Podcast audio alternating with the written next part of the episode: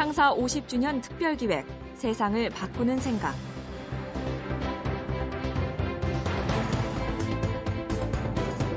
(21세기) 레오나르도 다빈치 창조와 혁신의 아이콘이자 이 시대 최고의 최고 경영자 이런 칭송을 들었던 인물 아시죠? 애플의 창업자 스티브 잡스입니다. 불꽃처럼 살다가 56세로 세상을 떠나 이제는 IT 업계의 전설로 남게 된 인물인데요.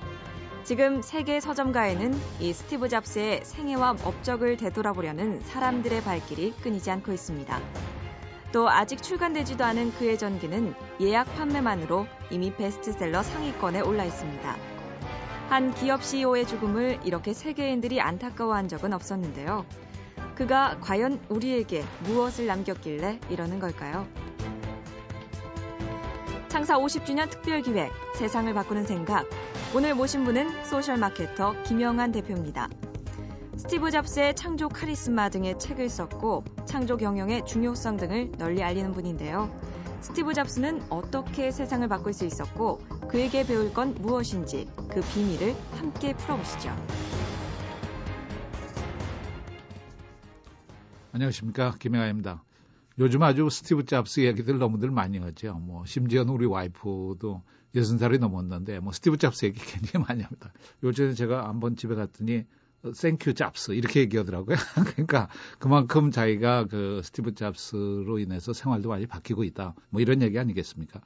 아 그러면은 과연 우리가 이 시점에서 이제 스티브 잡스가 얼마 얼마 전에 사망을 했는데 그가 남긴 어떤 교훈 그리고 우리가 그한테 배울 수 있는 어떤 레슨 뭐 이런 것들을 간단히 좀 말씀드렸으면 합니다. 저는 이제 먼저 과연 그러면 스티브 잡스를 왜 우리가 이렇게 많은 사람들이 얘기하는가 이제 이거에 대해서 한번 말씀드리고 싶은데요. 스티브 잡스의 위대성이라는 것은 뭐 제일 간단하게 얘기하면 만약에 애플에 스티브 잡스가 없었으면은 어떻게 됐을까 이렇게 한번 생각해 보면 그 사람이 얼마나 위대한 사람인지 이걸 우리가 이해할 수 있지 않을까 이렇게 생각합니다. 지금은 뭐 애플이 워낙 잘 되니까 사람들이 뭐 당연히 애플이 잘 되는 건 모두가 다 당연한 걸로 생각하는데요. 사실은 애플은 그 망할 회사였었습니다. 그러니까 이미 그 망한 상태에 거의 이제 어, 이 짭스가 복귀를 하게 됐는데요. 그 짭스는 이때 뭐라고 그러느냐. 나 봉급 같은 거 다 필요 없다. 나 이거 이제 이 회사 다시 살리고 왔으니까 내 봉급은 없다. 1달러만 달아, 1달러. 그래서 사실은 죽을 때까지 어, 이 스티브 잡스는 연봉이 1달러였었거든요. 그러니까 그 어, 어떻게 보면 그 완전히 그 파산한 회사에 다시 복귀를 해서 자기가 만들었던 회사니까 이 회사를 어떻게든지 살리겠다. 그렇고 이제 취임을 하게 된 거죠. 그런데 이 상태가 너무너무 안 좋았던 것 같아요. 어, 잡스가 다시 취임을 하고 나서 저한 얘기가 뭐냐. 내가 상상한 것보다 훨씬 더 나쁘다. 너무나 오랫동안 사람들이 패배자의 소리를 들어왔기 때문에 이제 더 이상 아무것도 하려고 그러는 사람이 없다. 이런 정도로 이 어떤 그 애플의 그 상태는 처참한 상태였었거든요. 만약에 그때 아 1997년에 스티브 잡스가 다시 회사로 복귀하지 않았더라면은 아마 1, 2년 후에 아, 애플은 망했을 겁니다. 아, 그러니까 그 망할 회사를 가지고 지금 이 시점에서 이렇게 아, 세계 최고 회사로 만들어 놨다. 이것이 결국 스티브 잡스의 어떤 그 어, 위대함 이런 거를 어, 대변하는 게 아닌가 이렇게 생각합니다. 그래서 과연 그러면 스티브 잡스는 만능인가? 그렇지 않습니다. 어, 여러분들 뭐 어, 최근의 보도에 대해서 어, 잘 아시겠습니다만 스티브 잡스가 얼마나 불우한 환경에서 컸는지 잘 아실 겁니다. 뭐 그걸 다시 얘기하고자 하는 건 아니고요. 아 그가 사실은 그는 실패의 달인입니다. 계속 실패만 했어요. 그러니까 처음에 우연히 아, 자기 그 친구가 만들었었던 그 애플 PC board 한 장, 그거 가지고 벼락 성공을 하긴 했지만 스티브 잡스의 항상 생각은 뭐냐 하면은 내가 만드는 걸 갖고 승부를 봐야 된다. 그거는 그 어, 워즈니악이라고 그러는 자기 친구가 만들었기 때문에 어, 스티브 잡스의 머릿속에서는 항상 내가 만들어야 된다. 이 그 강박관념이 있었어요. 그래가지고 애플 2까지는 이제 그 워즈니악이 만드는 그거였기 때문에 자기가 어떻게 해서든지 새로운 애플을 만들어야 되겠다. 그래가지고 애플 3를 만들었어요. 근데 애플 3가 이게 영 아주 또 참패를 했습니다. 이제 이때쯤에는 IBM이 들어온 상태이기 때문에 IBM 게 더 좋아 보이고 그러니까 애플 3가 이제 하드웨어적으로도 이렇게 훨씬 떨어지는 거죠. 그래가지고 결국 참패를 했어요. 여기서 구러지를 않고 다시 그러면 하드웨어를 더 끝내주는 걸 만들겠다 해서 만드는 게 리자라고 그러는 아, PC입니다. 근데 이 리자는 원래 자기 딸 이름이거든요. 그렇게 해가지고 이때 만들었는데 이때서부터는 좀 획기적인 아, PC를 만듭니다. 이때 이제 처음 많이 쓴 게 그래픽 유서 인터페이스. 요즘에 거의 모든 회사의 표준이 되다시피 한 바로 GUI가 바로 이때 아, 만들어진 리사에서 처음 시도된 거죠. 그런데 어, 잡스의 생각은 내가 아주 최고를 만들어 갖고 가격을 높게 받는다. 이게 항상 그 어, 머릿속에 있기 때문에 이때 뭐 만 불을 넘게 이렇게 책정을 했어요. 그러다 보니까 이게 뭐 참패를 한 거죠. 그래서 결국 리자도 참패를 했습니다. 그런데 여기서 구러질 않고 또 도전을 했습니다. 또 도전을 한 게 이제 맥켄토시죠. 어, 맥켄토시를 이때서부터는 또 디자인에 대해서 굉장히 아주 그 집념을 갖고 진짜 아주 컴팩트하고 멋있는 디자인의 아, 그 맥을 만들었어요. 그런데 이걸 너무 사이즈를 적게 하고 그 안에다 기능을 많이 넣다가 보니까 확장성도 떨어지고 그 다음에 기능도 또 제한적으로 들어가고 이래가지고 이제 맥켄토시가 실패를 하긴 했는데 그러나 매킨토시에서 시도했던 많은 것들이 지금 오늘날 세계 표준입니다. 그러니까 그 아이콘 위주로 모든 걸 됐죠. 그래서 아, 스티브 잡스는 항상 생각이 뭐냐면 가장 쓰기 편해야 된다. 이 생각을 가지고 있기 때문에 키보드 대신 마우, 마우스를 도입을 했고 그 다음에 instruction 대신에 아이콘을 도입을 했고 그 다음에 그 어떤 워드보다는 그래픽을 도입을 했고 이런 것들이 지금 다 세계 어느 PC나 똑같이 쓰고 있는 어, 거의 뭐 standard가 되다시피 하는 건데 이것을 시도했던 게 바로 매킨토시입니다. 그러니까 아이콘으로 했고 마우스로 했고 graphic user interface로 했고 그래서 거의 no keyboard식으로 키보드를 쓰지 않고도 작동이 될 수 있는 그런 정도의 아주 excellent한 아, PC를 만들었습니다. 그런데 이게 또 어, 내놓고 나서 광고도 엄청나게 했는데 이게 또 대참패를 했습니다. 그래서 결국 이게 이제 빌미가 돼가지고 결국 애플에서 쫓겨나게 되는 거죠. 그러니까 이걸 쫓겨나고 나서 가지고 또 앱, 어, 여러분이라도 그렇겠습니다만 스티브 잡스가 얼마나 또 화가 났겠습니까? 그래가지고 이 애플을 어, 이렇게 부술 수 있는 새로운 걸 만들어야 된다. 그래가지고 그동안에 자기가 가지고 있는 모든 자본과 주변의 투자를 받아가지고 엄청난 PC를 만들었습니다. 그게 바로 넥스트라고 그러는 PC인데요. 이 넥스트 PC는 이제는 하드웨어도 뛰어나지만 소프트웨어도 완전히 바꾸겠다. 그래 가지고 이그 어, operating system, 즉 우리가 흔히 얘기하는 OS를 전혀 새롭게 해서 엄청난 PC를 만들었습니다. 근데 이것도 역시 대참패를 하게 됩니다. 왜냐하면 너무 비싸고 그 다음에 기능이 너무 앞서가기 때문에 이걸 따라갈 수 있는 소프트웨어가 없고 그래서 결국 넥스트가 몇억 불의 회사가 하루아침에 아, 쫄딱 망합니다. 그러면 이 그 이때 어, 계속 또 실패를 하게 되는 거 아니겠습니까? 근데 이제 그때 하나 회사를 만들었던 게 픽사라는 회사를 또 만들었었는데 이 픽사도 또 계속 깨지게 됩니다.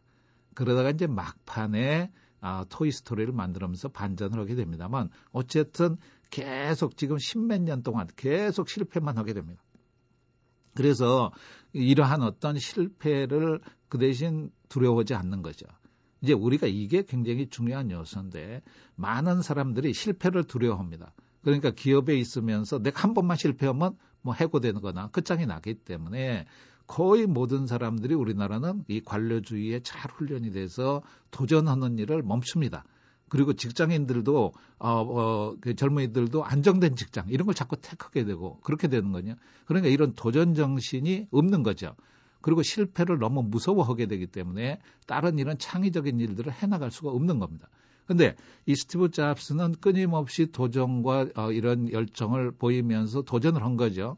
어, 그런데 이거를 그냥 단순히 실패로만 끝난 게 아니라 스티브 잡스는 이걸 대역전을 시킵니다. 그러니까 아까 맥켄토시가 대실패를 했지만 돌아와 가지고는 이걸 새롭게 바꿉니다. 그래서 아이맥이라고 그러는 아주 새로운 또 PC를 만듭니다. 이게 대히트를 치게 되는 거죠. 그래서 일시에 애플이 흑자로 돌아서는 이 아이맥을 만들어내게 된 것입니다. 그러니까 그 맥켄토시를 조금 더 어, 업그레이드 해가지고 이제 아이맥을 만드는 거고요. 그 다음에 이 아이맥을 만들 때 또 어떻게 했냐면 OS를 바꾸게 됩니다. 그래서 자기가 넥스트 있을 때 개발했었던 OS 구조를 그대로 갖고 오게 됩니다. 넥스트 때는 완전 실패를 했지만 이거를 맥이라고 그러는 새로운 하드웨어에다 집어넣어 가지고 새로운 맥 OS를 만들게 됩니다. 이게 이제 대히트를 치게 되는 것이죠. 그리고 이 맥 OS가 단순히 맥으로만 끝나는 것이 아니라 이게 지금 아이폰에 그대로 들어가 있는 겁니다. 아이폰에도 들어가 있고 아이패드에도 들어가 있고 그렇기 때문에 우리가 상상도 못하는 일이 벌어지게 되는 겁니다. 그러니까 과거에는 PC와 휴대폰이 전혀 다른 거 있었습니다. 어떻게 감히 휴대폰에서 PC의 OS가 돌아간다. 이건 상상도 못하는 일이었었습니다. 그런데 바로 스티브 잡스는 이걸 해낸 거죠. 그것이 바로 아까 실패했었던 넥스트 OS와 맥을 재활시키면서 거기에서 성공을 거두었고 그걸 그대로 아이폰에 적용을 했고 아이패드에 적용했기 때문에 애플의 소프트웨어는 아이폰에도 들어가고 맥에도 들어가는 이런 일이 벌어지게 되는 겁니다. 저도 컴퓨터를 한 30년을 했는데 이런 일들은 진짜 꿈 같은 일입니다. 꿈 같은. 이런 꿈 같은 일은 결국 뭐냐? 그가 끊임없이 실패 속에서 뭔가 자기의 새로운 아이디어를 내고 그거를 convergence 시켜가지고 감히 누구도 상상하지 못한 새로운 세계를 만들어내게 된 거죠. 그러니까 그는 실패를 통해서 더 위대한 성공을 만들어냈다. 이렇게 우리가 아, 볼수 있는 겁니다.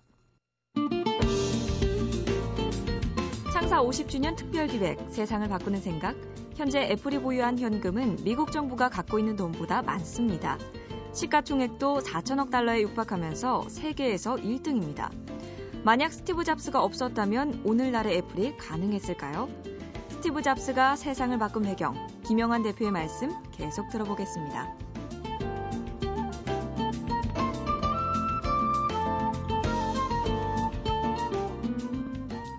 다음에 이제 짭스에 대해서 우리가 여러 가지 이제 인격적으로 맞다 너는 업적은 훌륭한데 인격적으로 조금 뭐 너무 그 독선적이고 어 그러지 않느냐 이제 이런 그 비평도 좀 있긴 합니다만 물론 그것도 물론 사실이겠죠. 그러나 그걸 보는 관점에 따라서 그 좀 다시 해석을 해야 되지 않느냐. 이런 창의적인 아 industry 즉 산업 세계에서는 오히려 그가 가지고 있는 이 다중인격적 아, 리더십이 오히려 더 유효한 거라고 생각을 합니다.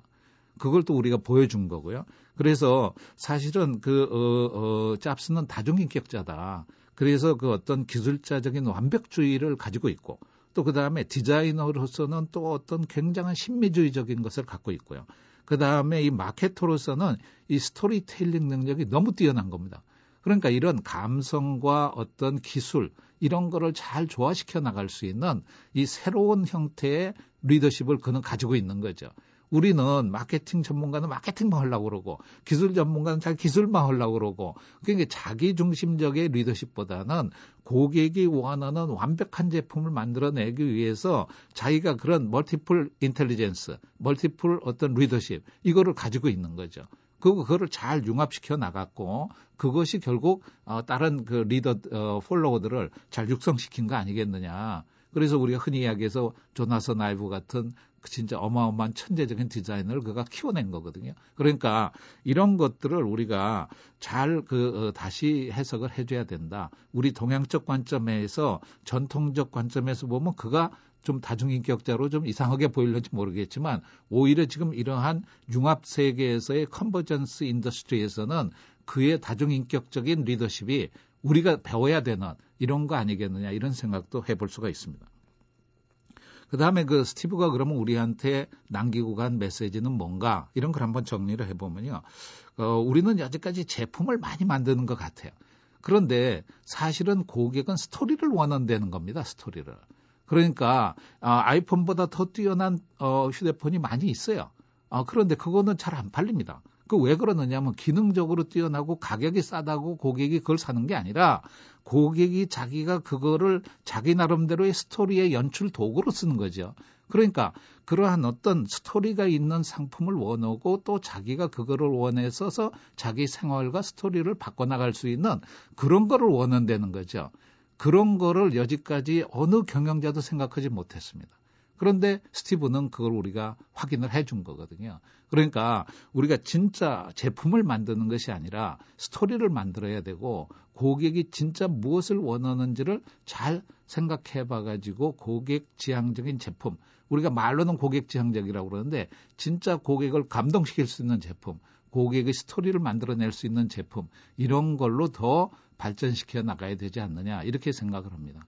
그리고 이 스티브 잡스가 물론 단순히 아이폰 하나를 만드는 것이 아니라 지금 현재 우리의 생활을 다 스마트하게 바꾸고 업무 비즈니스 스타일을 전부 다 스마트하게 바꾸지 않았습니까?